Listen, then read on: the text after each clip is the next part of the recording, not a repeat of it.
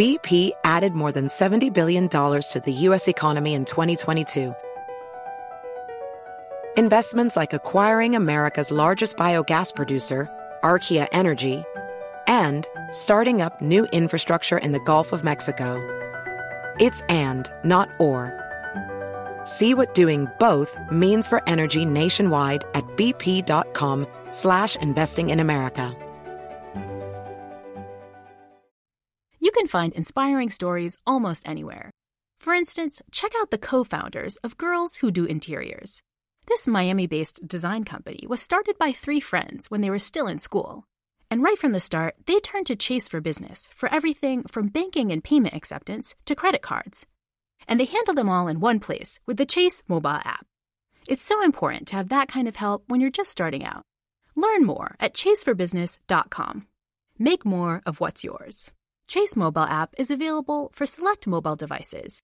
Message and data rates may apply. JP Morgan Chase Bank, NA member FDIC. Now is the time to embrace a new wave of workers. Every day, your team grows younger, more digital, and more drawn to entirely new ways of working, which means you need flexible solutions to connect them where business gets done. T Mobile for Business was born digital. With America's largest 5G network, we can make it easier to work together from virtually anywhere.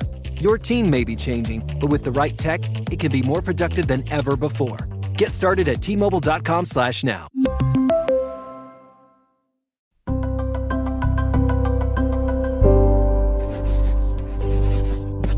Pushkin.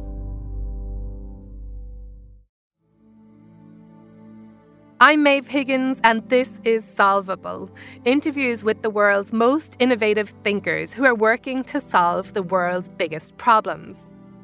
My solvable is that every frontline social organization has the ability to use data and AI the same way, same capacity that the big tech companies do today. I want to see a world where the same algorithms that are routing your packages to you at your house, coming so efficiently because an AI figured out the best way to avoid traffic and weather, are just as equally being applied to delivering a vaccine through an area before it spoils.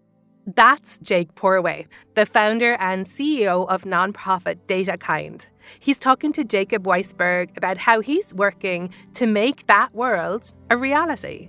The Rockefeller Foundation has thought about this too. More than 2.5 quintillion bytes of data are produced every day. That's 100 trillion bytes. This abundance of data, combined with rapidly advancing analytics capabilities, could really improve the lives of billions of people around the world. But it's only living up to a fraction of that potential. While private sector businesses have been building and deploying data science capabilities for many years now, most organizations in the nonprofit and civic and public sectors are way behind. Of course, they want to use the applied data to make their work go farther and faster and to help more people, but they don't often have the resources. I mean, put yourself in the shoes of a newly minted graduate. They're probably wearing Tevas. Last year, the San Francisco Chronicle analysed Glassdoor data of the starting salaries of some of the biggest tech companies in the Bay Area. They found out that tech pays, even for the young and inexperienced. The average starting salary for a software engineer was almost $92,000. So there's the workers, and then there's the technology itself. We know the power data science can have for social good because we've seen it in action. When mission driven organizations have the right talent and tools and knowledge, data science can generate real human impact, helping vulnerable families access public benefits, saving water and money during droughts, and saving time in resettling refugees so that they can find homes and jobs faster.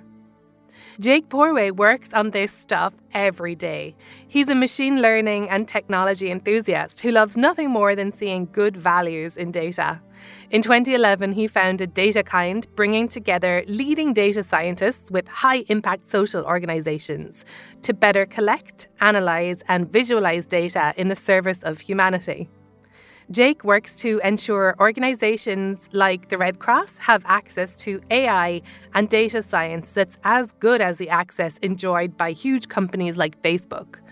DataKind has 20,000 volunteers around the world who he likens to Médecins Sans Frontières, the Doctors Without Borders, except they're data scientists working pro bono with leading social change organizations on all kinds of projects, including one that has data scientists from Netflix predicting water usage in a California neighborhood.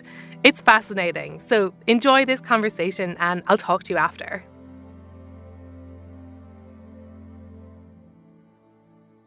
What's the problem in a nutshell? The problem is that digital technology and artificial intelligence have exploded over the last 10 or 15 years, which have created huge opportunities in the corporate space or in building new apps for society. But there's very little application of that to social sector causes. So we have this huge opportunity to use a revolutionary technology to predict the, the future of things, to understand our society better, to automate things that we either don't want to or couldn't do. Uh, and yet there's a huge potential lost in that it's very difficult to get that applied to pro social causes that we need. Jake, as a data scientist, when did you start to see some of the downsides around big data? really the article that I used to point to as like the beginnings of the the tide turning to the negative was the article that was titled very salaciously uh, "Target knows you're pregnant." I don't know if you remember this one from 2013, but the basic idea was that someone had their daughter, their maybe 16, 17 year old daughter, was receiving mailers from Target that said, Hey, we think you need to buy, you know, coupons for, for baby diapers or formula. And the dad called up you know, Target all mad. So, what are you sending me, all, my daughter, all these deals for having babies? She's not pregnant. Like, why are you trying to get her to, to become pregnant? And uh, the person on the other end of the line, of course, didn't know what was happening because, you know, the algorithms just send you what they think you're going to buy based on other stuff you've bought. And uh, it, he called back later, kind of shamefacedly, and said, "You know, I talked to my daughter, and actually, she is pregnant." And you know, the data had picked up on that simply because you know it watched what she bought, and she was probably buying you know prenatal care vitamins and stuff. But that article got shared around as the sign that big data was going to be negative. Target knows you're pregnant. What a horrible invasion of privacy. That title alone should, you know, make everyone's skin crawl. But that's the problem is that that shouldn't be the case we think of. There are so many opportunities to be using data and algorithms to see where disease outbreaks are going to occur or, or predict in the same ways what kind of uh, conditions you might have so you can live a healthier life. And so I, I think it was then that we really thought, okay, we need to come out and, and show the positive sides of this. Otherwise, everyone's going to just run to the fear around what data science can do. We're interested on this podcast in people who've taken this leap to become problem solvers and to take on the biggest problems in the world. What made you take a leap to leave the private sector to start an organization with an ambitious goal? Well, I have to say it was a bit of an accident, actually. It was maybe 2010 or 11, and, and I had just coincidentally come out of school with a computer science and a statistics degree, which little did I know was going to become what would lead to the title data scientist.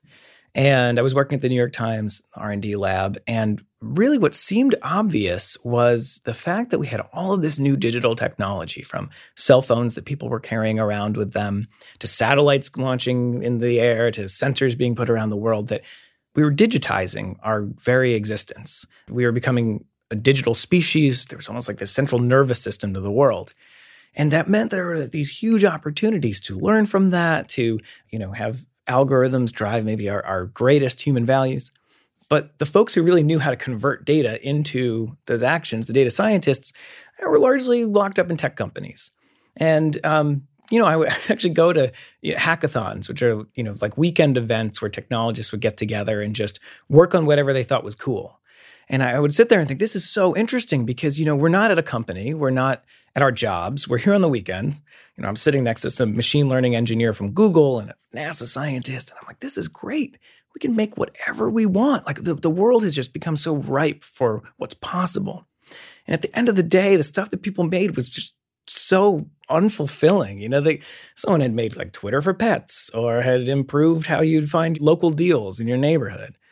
And so I just said, man, there's got to be something more we can do for society or something more fulfilling, really, than this. As opposed to solving the problems of very well paid 20 somethings in the Bay Area, right? Exactly. Which is the parody. But that is exactly. a lot of the new companies you hear about are, are solving problems like how to get your food delivered or god knows how to get cannabis delivered you know when you exactly. when you can already buy it by walking around the corner. Uh, you're exactly right. We, we solve the problems that we ourselves have. And as you've pointed out the tech community for better for worse skews young male us so yeah i just thought you know what would it take for it to be applied to the social sector? Where, where are the people who are on the front lines of getting people food or clean water? And how, how could you apply it there?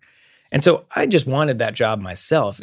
What didn't exist so I just wrote to a couple of folks in the community here in New York and said, hey, you know, instead of going and building, you know, a DoorDash competitor, uh, could we, I don't know, work with the Red Cross or Kiva, who does uh, cash transfers to folks and say, what could we do with their data? What could we learn? What are the positive ways we could work together with them?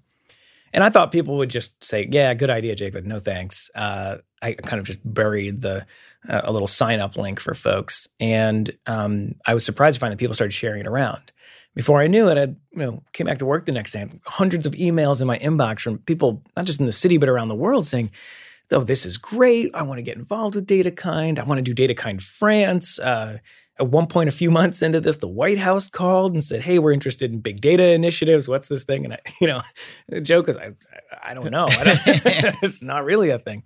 But to me, it really tapped into an energy from both the technology side and the, the nonprofits and governments who are writing, who said, "We're energetic to take on this new wave of this technology and figure out how it can be applied. And so our job ever since has really just been trying to support that community and harness its energy and, and be helpful in any way we can. Since you've been doing this, it's amazing how quickly attitudes have shifted around big data and algorithms. I mean, just think about Facebook, which even a few years ago was thought as a socially positive company. That was why pe- part of why people went to work there. And in just a couple of years, it's become something that people think is an overwhelmingly negative force. Yeah. Are we swinging too far in the other direction in our skepticism about what data is going to be used for? Well, I think there's a healthy reckoning on how we've been using data and technology in the past. You're right that in the last couple of years, there was sort of unfettered techno optimism amongst a lot of the big companies and that this would just change everything and uh, nothing could ever go wrong with social media and data. So I think there is a obviously a very healthy reckoning of this, and we're starting to realize what the downsides uh, could be. What, to your point, I think is missing, and we really need to get uh, acclimated to is where do we go from there? You know, is the idea that we're just going to put the genie back in the bottle, not use digital information in these ways, regulate all, all companies into existence. Uh, I'm in favor of, by the way, stronger regulation for sure. But I think what we need now is more examples and more of a community of practice around what it looks like to use these technologies ethically. That's a big conversation, obviously, that's in the space right now. You hear a lot about the ethics of data use, ethics of AI. But even then, I find those conversations fairly academic. I think what we need are some more positive examples of how it can be applied and positive principles that we, we all agree to adhere to. And so, um, a DataKind, that's something we're really working to try to demonstrate, is to say, yes, we need to protect ourselves, uphold our, our civil liberties through data, make sure that we're, we're not degrading human life with what's going on with, with data in the business world. And what does it look like when you want to use data and algorithms to predict, say, inclement weather that could wipe out a crop and that's critical to someone's uh, sustenance in, another part of the world? What's the good version of this? You know, uh, how do you make sure that it's accountable to those folks? How do we make sure that everyone involved has some sense of what the algorithm is doing and how their data is being used. And I don't think we can move past that point just by talking about it. I, I think we need real concrete examples of data scientists, nonprofits, social organizations, constituents getting together to say, what does the the good version of this look like? A better version, I should say. There was a positive example in the news recently with the prediction of the cyclone in South Asia that killed very few people. And in the world before big data, that same storm might have killed a lot of people through panic, through all all sorts of consequences because people wouldn't have known it was coming. I mean, is that the kind of example we're talking about here of something positive? I think that's exactly right. So at DataKind, we team technologists like data scientists who want to volunteer their time alongside social change organizations, be they government agencies or nonprofits, who have a pro social mission, might be able to use data and algorithms to do even more.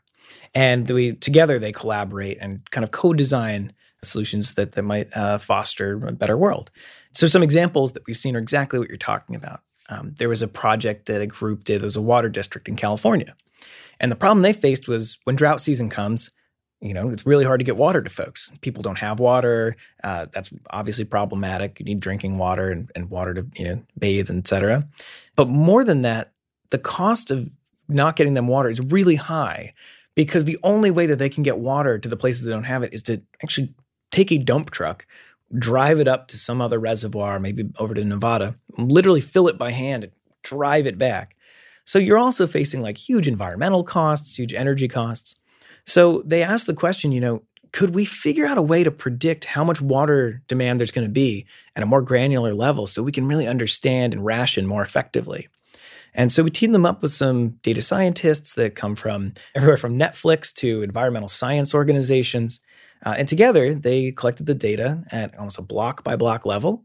And they built an algorithm that sort of takes that data in and continually gives updates to this water district to say, hey, this is how much we think people are going to use. Here's how much they've already used. Tomorrow, you're probably going to see this. And they said in the first year of using this, they saved over $25 million in addition to getting water to people much more effectively. So I think when you hear about cases like that, those are the, the kinds of examples that we want to kind of platform and see more of in the world where within the confines of a social organization, these data and algorithms that can really drive real effectiveness. Now, your people are all doing this for good, but we've all heard about the kinds of bias issues that have started to turn up with predictive algorithms of different kinds.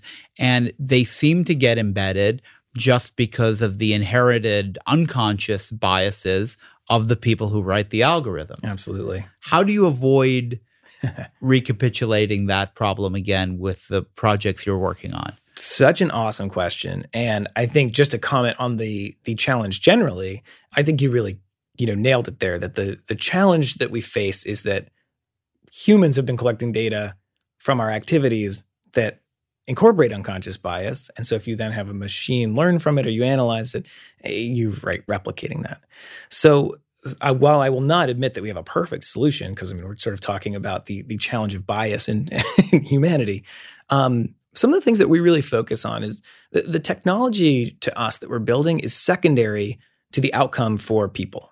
So, for example, it's not exciting to us to build an algorithm that helps a, a homeless shelter triage people to the right homeless shelters correctly just because it's a cool algorithm. We only care if at the end of the day, the ultimate success metric that you know a, a wide range of inclusive folks are are getting housing uh, is achieved. So I want to say that first because I think one of the reasons we see some of these um, bias challenges rise up is that folks say, "Hey, the algorithm's doing something. It's doing a thing I want, like." giving out sentences in courts or uh, you know policing folks but without a question of and how is it biased towards the end? You know, what's it achieving? But the other thing we do is we work extremely closely with our NGO partners who are on the ground and uh, who understand a lot of those challenges. And so we'll actually do a, what we call a pre-mortem. Some other companies do, which is before we'll even start a project, we'll say, okay, let's pretend we jump to the end. Mm. Well, you know, base, basic questions like how will this be maintained? Who's actually going to use this tool at the end of the day? But then we'll also ask two questions, which is one, what's the worst that happens if we fail? So if you're relying on us to build the, this is not something we would necessarily build, but let's say someone said, hey, we want a, a tool that predicts whether you have cancer or not. Okay, well, that's pretty serious. And if we don't succeed, are you stuck because you really needed that and now your organization can't proceed? That's important to know. But then we also ask, well, what's the worst that happens if we succeed? So who is this going to affect? How would you know that it's wrong, right? Like, how would you know just because it's chugging away, making predictions? Is it doing the right thing? Is it disenfranchising certain groups? Uh, could somebody use it to intentionally target people who have cancer? We ask a lot of those questions. And what's really important to us in that questioning is who has the power and agency to both understand the algorithm and change the algorithm? Because in the current landscape, when tech companies build algorithms, it's not much you can do. But you know, I don't have enough agency to know how Facebook's news feed algorithm works, nor can I really affect it much. But that that's not acceptable to me when you're bringing algorithms into the public good space, and this is actually affecting folks' lives. So those are some of the questions we ask up front and really try to be rigorous with our partners around oversight of. And oftentimes that's enough for us to not take on a project. It's great that you're st- thinking steps ahead about these projects. And your own solvable is ironically to put yourself out of business, is to create a world in which you don't need a DataKind to point people towards positive uses of data. That's right. What would it take to make that happen? And I guess playing your chess game, what happens when that happens? The day we close our doors is the day that every frontline social change organization has the capabilities to use data and AI the same way the big tech companies do, ethically and capably. And so, you know, our little slice of that today is to bridge the gap in getting the human capital, the talent, the data scientists, AI engineers to social organizations. That's sort of the, you know, step one is just show people the, the art of the possible and really get some of those challenges solved. But what it would take to do that long run is to think about what are the problems and hurdles we're trying to overcome with that model today. And they are that in the social sector, there isn't enough awareness about what the technology could do or where it would be applied. So we have to start with that. And I think now increasingly you're seeing more of uh, more folks understanding that, more companies talking about doing data and AI for good. So I feel like we're that there's some progress there. But if you go further, you have to think, well, how would a government or nonprofit get access to these resources in the long term. And there, I think there's going to be a long term shift in getting funding to move towards uh, nonprofits for things like data science and AI. You're going to need maybe consultancies that actually provide this service in the social sector. Um, there's lots of different models for where that capacity could come from, but I think the the biggest things that we need right now are that awareness of how it could be used, and then the honestly the funding for NGO X to be able to hire a data scientist and incorporate them into the work they do. Now, when that happens, what happens? Oh, I mean, I'd love to say that all challenges that are are stymied uh, by not having data science and AI are, are solved. Live happily ever after. But actually, what I think my most ambitious hope for the world is that we could actually tip the balance a little bit to where the social sector is paving the path for how machine learning and AI can be used. I think we're so built into this default model that business and wealthy countries set the agenda and everyone else kind of struggles to catch up and imitate. We're talking about a technology that is so fundamental to humanity because it relies on data about us. Uh, when we talk about AI, it is like automating human processes. That I don't think that's something that should be just a business application that is ported to the world. There should be a place for us to say, what does it look like when we apply this technology to the better angels of our nature? What is human based AI? What are the things we care about? And I can't think of any other place besides the social sector whose sole mandate is to look out for humanity. So, my dream is when you bridge that gap, when that's there, you could actually have this voice from the, the social sector itself saying what it looks like to have human based AI. Jake, do you think about the training of data scientists? I sometimes think we're just missing the intersection between moral philosophy and computer science. You know, the people who are majoring in college in electronic engineering aren't reading much Kant, and the people who are reading Kant don't understand much about computer programming you know and the and in a way the problem is that the people at these tech companies don't have a different kind of background in literature and philosophy and history to think through the implications of what they're building the way you clearly are thinking through those implications. I think it's a really great point that when wielding this technology it's really important to have a very varied sense of skills somewhere in the conversation. And increasingly, you're seeing data science and tech uh, curricula incorporate ethics training into their courses, which I think is great. In the same way that you know, I'm not a historian myself, I, I, feel like physics went through this reckoning uh, with the ethics of what was being built when they went from the joy of all you know energy and nuclear power to the realizations of the downsides of the nuclear bomb and nuclear weapons. So I think you're going to see that similar shift, which is which is great. Um, but you know, I think the, what your question raises actually a bigger point to me, which is who holds the responsibility for the ethical applications of this technology. And it, I'll just say, while I would love to see a you know ethical code around data science, it's a lot of responsibility to say that engineer X, who has come out of college, engineering college for two years and is working at big tech company, and gets asked by their boss to build something fairly benign, like I upgrade to their their GPS system that recommends routes you can walk that avoid crime-ridden areas. They say, here's an algorithm, you know, build that. Well, number one, that's not necessarily a bad thing to build. It's not like a, you know, you, it's not as black and white as some people may feel about building a, a weapon or something. But of course, if you sort of play the game through, if everyone were using an app that avoided crime-ridden areas, you probably end up with some sort of you know, digital segregation. So number one, there's already long-range effects that you'd have to anticipate. But more than that, it also relies on that, you know, second-year engineer to say, "Hey, Wait boss, yeah. I'm not doing that. You know, this is I'm quitting." Which, given you know people's career paths and the the money associated with these jobs, is a big ask. So I would say it's not just about the technologist. I think the question is, you know, how do we share that responsibility? Is it the technologists who make this call? Was it the manager who said we want to build this feature? Was it the constituents who would be affected by that? Is it government to come regulate? I don't think there's any one answer, but I do think the frame that people have I'm hearing more in in in the public right now around technologists need to know the ethics, um, I think is missing the bigger picture that that alone isn't the right responsibility model in my mind. You have two very different ideas of capitalism, right? I Hmm. mean, there's an older idea that government sets the rules, tells you what you can and can't do, and that businesses should obey the law and regulation and but go be very free to do what they want within that.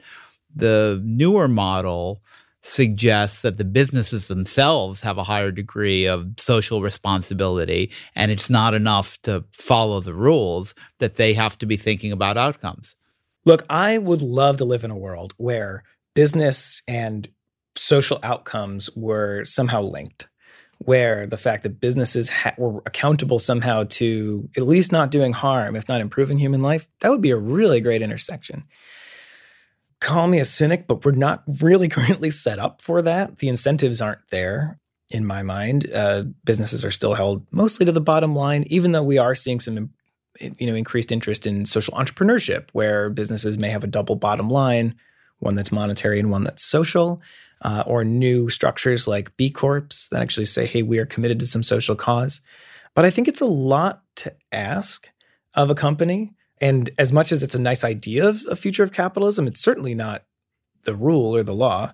And so i don't I, I don't think that's going to be the sole model that brings us to a world of pro-social technology and ai if for no other reason than certain human needs are inherently cost ineffective, I would say, to solve, at least currently. If people could crack those, if every social problem were able to align perfectly with a, a business need, we'd be in great shape. But when it comes to housing the homeless or, or making sure that people have uh, you know food to eat, that is a difficult challenge that I don't see an immediate market solution to. And so I don't think even the best intentioned companies could survive in a, a market based world trying to solve that problem. I mean, Google, which is still the first and best known data company, essentially has held out this promise that we're going to make a lot of money using data commercially, targeting advertising, but we're going to use a lot of what we make, or at least some of it, in a kind of philanthropy. We're going to try to create some of the kinds of solutions you're talking about that aren't driven by the profit motive. Does that work? Look, like I said, one of the big challenges we face in this, I think, in the social sector right now is the lack of funding for innovation, for your technology. And so, if companies are going to offer that, great, net win. Do I believe that the world's biggest challenges will be solved on the you know philanthropic efforts of large companies? Uh, that I'm not so hopeful. I think there you st- I still wonder where are the folks for whom the mandate is solely pro-social, you know, for governments or again nonprofits or civic organizations whose very guiding mission is to make sure that human prosperity is enhanced. Uh, th- those there's a little bit more of a direct line there. And so that's why I think it has to be a combination of the two and why we focus so much on saying instead of trying to bend the Googles of the world to you know, being in charge of clean water, which frankly I think is really not, not the way you want to go. Where the, you know, the clean water organizations of the world who just need that same technology to be 10, 100 times more effective. What are some things listeners to this podcast might be able to do to work towards the kinds of solutions you're thinking about? Well, the great thing about this cross cutting technology is that everyone has a role to play in creating this future vision of, of more social and, and, and positive AI. Well, first, I would say if you're a technologist who works with data and you want to give your time and energy back, come aboard. There's a whole movement of folks doing this work, whether you want to come work with us at DataKind and work on projects pro bono, or with many of the other organizations like Driven Data, Data Science for Social Good, Code for America, who take technologists and, and apply them to social problems. Come aboard. There's, there's no reason to wait. Um, and increasingly, ask the company you work for uh, if there's opportunities to give back, because we see more tech companies do that. But if you're not a data scientist, not a data scientist, uh, I would say, I have to first give a shout out to anyone in the funder or donor world. One of the big gaps here is that there isn't enough funding for technology and innovation in the social sector. So I've been very impressed with the efforts of Rockefeller Foundation, MasterCard Impact Fund, uh, and others who are giving big amounts of funding to data and AI and social good. So bring it on. We need more of that for this to happen. But very lastly, if you're not, not a data scientist and you're not a funder, I would say there's a huge opportunity to get involved in just understanding what this new technology can do. Cicero had a quote that you should take an interest in politics because politics is definitely going to take an interest in you. And I feel exactly the same about data and algorithms. They're, they're going to take an interest in all of us. In fact, they're shaping our lives already today. Maybe the reason you're listening to this podcast is because an algorithm recommended it to you based on your previous listening habits. And so, if these tools are going to be shaping and visibly shaping our decisions, then it's all the more incumbent on us as society to understand what the ramifications are, where it's showing up in society, and how we might have some agency over the role we want it to play. I think so much of the reason you hear so much negativity today is because we don't understand it well enough and we don't have any agency to change it. So our only options are to shrug and say, well, I guess that's going to be the way it is, or to rail against it and say this is bad. But if we could get to a place where we had, call it algorithmic literacy, not everyone needs to code, but if you just understand a little more about it, then I think we'd progress towards a society where we felt like we had more control, agency over how we work with the machines instead of against them. That's a great point, and I have to ask you for a reading recommendation. Oh, if, people, sure. if people need to get educated, what should they read? What's a what's a thing or two they should read to get more sophisticated about data? So the best thing I think you can read are some of the blogs that actually talk about the state of the space today, uh, because it, it's changing so much that you know there's no one book that's going to capture it. Yeah. So some of the ones I love are um, the company O'Reilly, O'Reilly.com. They have a feature on data and AI that's a weekly newsletter that comes out talking about everything from the interesting innovations in AI to what kind of privacy concerns are in the space today. And it's very readable for a common audience. I think that's one of the most interesting ones. I would also read uh, Data and Society's newsletter. They are a group here in New York who are really tackling the question of what does it mean to have data and algorithms in society? And they have some really great accessible writing there. Uh, the other thing I would say is um, if you have the privilege of living near a medium-ish or big city that has a meetup community, there are tons of data science and AI meetups where people go and just talk about what's going on in the space. And I always recommend that people drop by at least one because if you see it and feel it and hear what people are talking about, you don't have to understand, you know, if there's any math on the board, but just know, almost immediately it creates a space where people walk up and go, "Oh, I actually see what the what this is all about."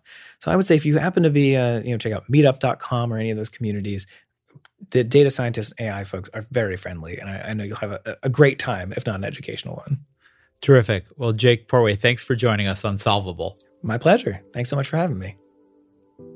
Reasons for hope. All of this potential being harnessed to improve people's lives, the really big stuff. Although my ears certainly did prick up when Jake mentioned Twitter for pets as did my dog's ears. She has been dying to get online and really drag other dogs, anonymously, of course.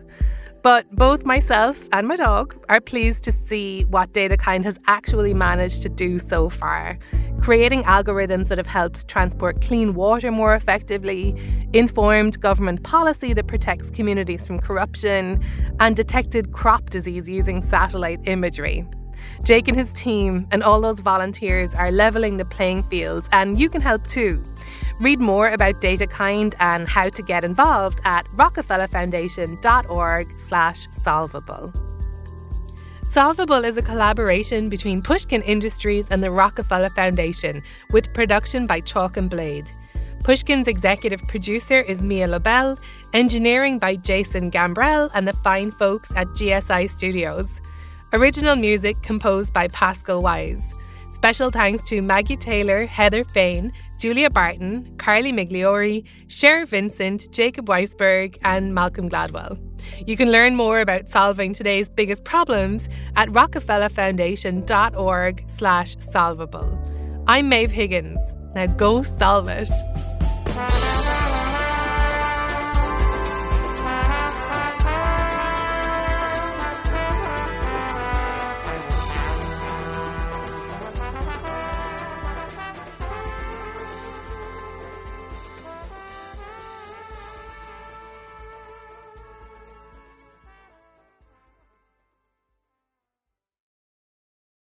Does money stress you out? Let Facet flip your financial chaos into clarity. Finding Facet immediately put us at ease. Facet's innovative approach to financial planning ensures your money works as hard as you do, enabling members to experience the joys of having your finances in order. And that makes us Facet for life now, I guess.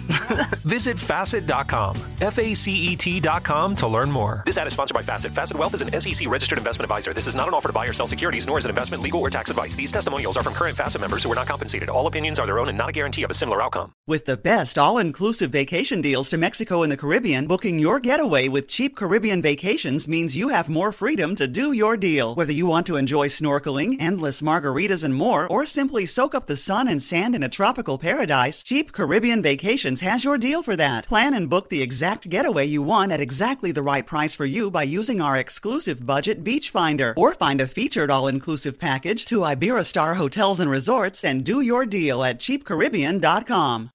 Ready to celebrate International Women's Day? M&M's and iHeart present Women Take the Mic, sharing empowering stories of women supporting and celebrating each other. And of course, there is a smooth and creamy companion for your listening pleasure, peanut butter M&M's, because they're just another way to help treat yourself in situations where you deserve a little added delight, like listening to your favorite podcast. So savor the deliciousness of peanut butter M&M's and spread some positivity.